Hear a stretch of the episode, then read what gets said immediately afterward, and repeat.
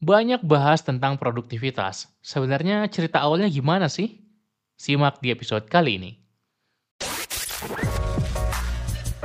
Halo, selamat datang di podcast Cerita Pembelajar.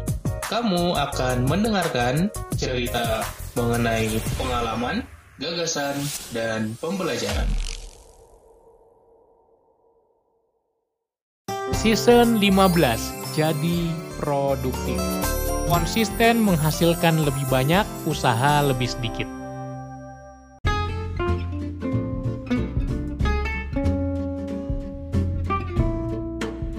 Halo, halo, halo. Balik lagi di podcast Cerita Pembelajar Season 15 Jadi Produktif.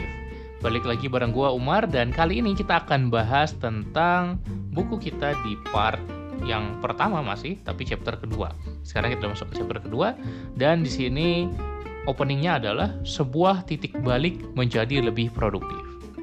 Di sini aku bercerita tentang keresahan, kegalauan, kebingungan, kekhawatiran kenapa sih aku nggak produktif terus. Sering sekali ngerasa hidup kok gini-gini aja. Kok gue nggak bisa punya kebiasaan yang baik, nggak bisa manage waktu dengan oke, okay, dan akhirnya malah kembali ke kebiasaan buruk yang itu-itu lagi. Biasanya bangun siang, kemudian malah langsung main HP, scrolling media sosial tanpa henti, dan nggak mulai berkegiatan. Ini aku rasakan ketika dulu menjadi seorang mahasiswa dan saat itu pula aku ngerasa perlu untuk berubah. Terutama pada saat satu titik di sebuah pelantikan acara diklat organisasi. Di sana aku di sebuah puncak Gunung Oraitapa ya, puncak Oraitapa di Bandung di malam setelah pelantikannya. Artinya pada saat itu dini hari. Dan situ aku merenung, mau sampai kapan kayak gini? Bakal jadi apa ketika aku lulus nanti? dan apa sih sebenarnya yang aku cari di hidup ini kebingungan-kebingungan itu melintas terus di dalam kepalaku dan akhirnya ngerasa aku harus berubah aku mesti tahu life purposeku apa tujuan hidupku apa aku harus tahu apa yang mau aku kejar aku harus tahu apa yang mau aku capai di hidup ini dan aku bisa merencanakan gimana caranya bisa mencapai titik itu dan akhirnya itu semua bisa dijalani dengan baik karena menyadari bahwa aku perlu punya yang namanya life purpose.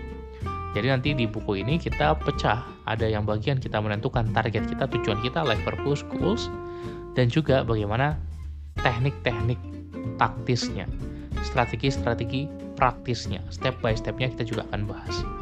Tapi di sini aku ingin sharing bahwa ketika kita mau jadi produktif, kita perlu punya satu motivasi intrinsik atau motivasi dalam diri kita suatu hal yang menggerakkan kita untuk mau jadi lebih produktif. Jadi produktif nggak bisa sekedar asal-asal ikutan orang lain. Kalau lo sekarang ini masih coba asal-asal ikutan orang lain, oh kayaknya bagus nih manage waktu, maka gue juga deh. Nggak bisa. Kita harus mulai dari diri sendiri. Apakah lo benar-benar merasa manage waktu itu penting? Apakah lo merasa kesengsaraan yang sebegitu dalam kalau lo nggak bisa manage waktu? Sebagai contoh, lo nggak manage waktu dengan baik, akhirnya lo kehilangan satu momen penting. Akhirnya lo keskip satu rapat penting. Akhirnya lo lupa satu pertemuan atau jadwal penting. Akhirnya lo nggak bisa dapat peluang-peluang yang baik dalam hidup lo.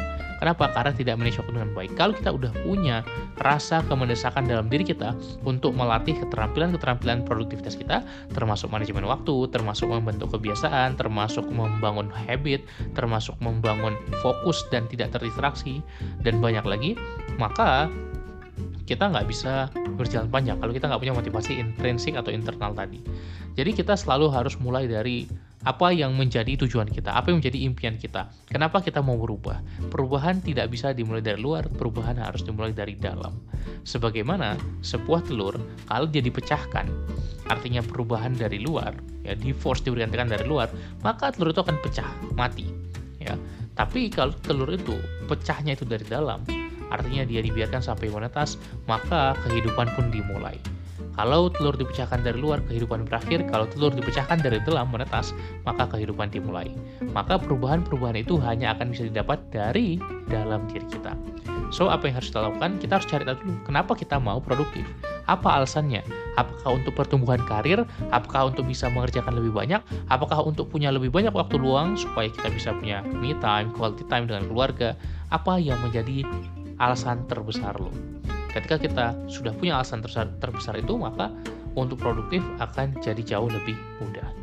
Nanti teknis-teknisnya kita akan bahas di episode-episode berikutnya besok ya. Silahkan dengerin podcast cerita pembelajar setiap hari supaya terus dapat insight. Jadikan ini kebiasaan yang positif, kebiasaan yang produktif untuk dengarkan podcast cerita pembelajar satu episode saja setiap harinya. Itu aja buat episode kali ini. Jangan lupa bagikan, share ke teman-teman lo, dan follow juga di Spotify, share di IG Story. See you di episode berikutnya. Salam pembelajar.